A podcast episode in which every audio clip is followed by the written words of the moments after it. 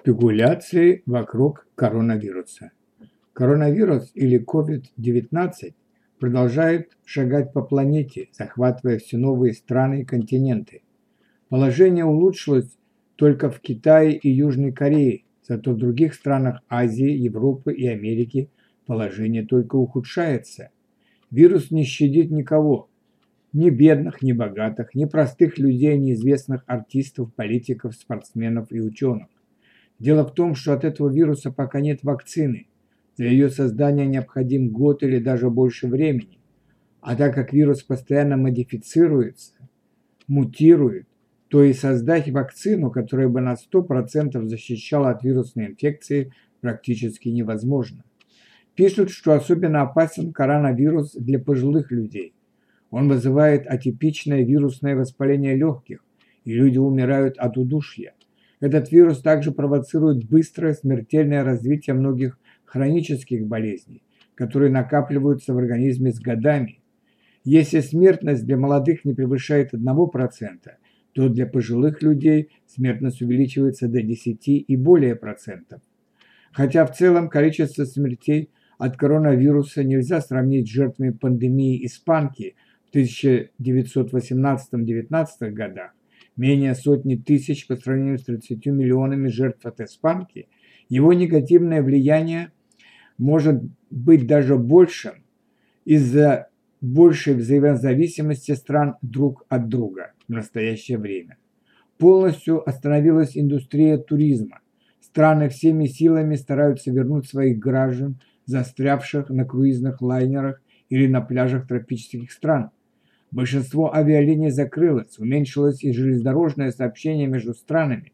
Шенгенская зона между европейскими странами осталась только на бумаге, так как большинство стран закрыло свои границы, обороняясь от распространения коронавируса.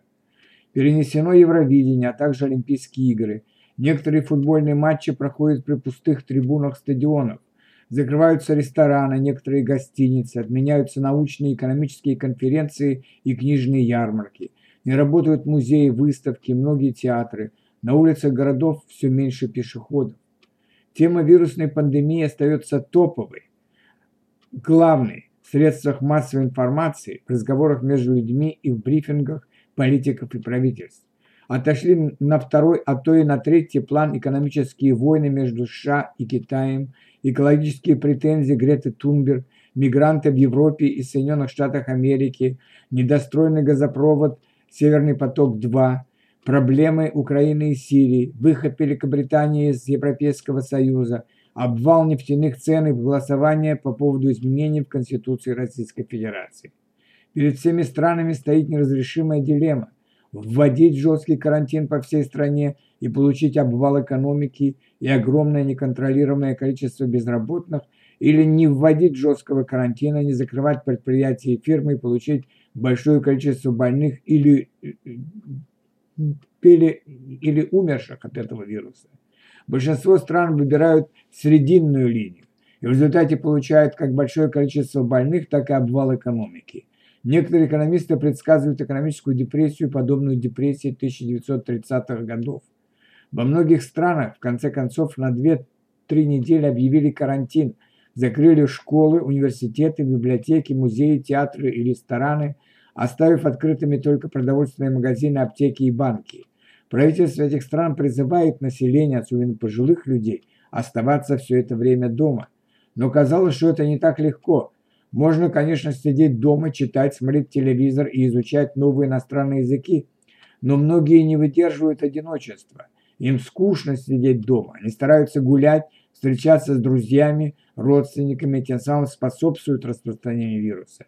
Такие люди просто забывают или не хотят понять, что это не отпуск, это карантин. Правительствам некоторых стран даже пришлось вводить штрафы за разгуливание по улицам в условиях карантина.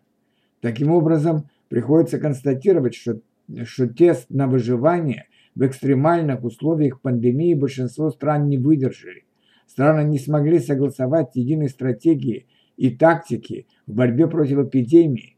Напротив, каждая страна постаралась закрыться от других, стремясь спасти только свое собственное население. Весьма удивляет, какими беспомощными перед лицом вирусной пандемии оказались демократичные э, благополучные европейские страны, особенно Италия и Испания, а также Соединенные Штаты Америки, медицина в которой всегда считалась наиболее высокоразвитой.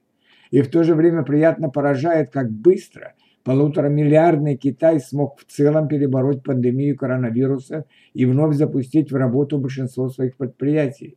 Его кардинальные меры по установлению тотального карантина в Ухане и других городах, подверженных эпидемии, сначала казались чрезмерными, над ними посмеивались в других странах. Но именно такие кардинальные меры обеспечили успех Китая в борьбе с эпидемией коронавируса. В то же время его успех дает надежду, что и остальной мир, конце концов, сумеет справиться с вирусной пандемией и вновь вернуться к нормальному, хотя и не бесконфликтному развитию своих стран. Жизнь продолжается, будем надеяться на лучшее, будем надеяться, что жизнь после пандемии станет другой, потому что страны и люди наконец поймут, как мы все взаимосвязаны на этой планете, и что другой планеты у нас нет и, наверное, не будет. Будьте здоровы и счастливы.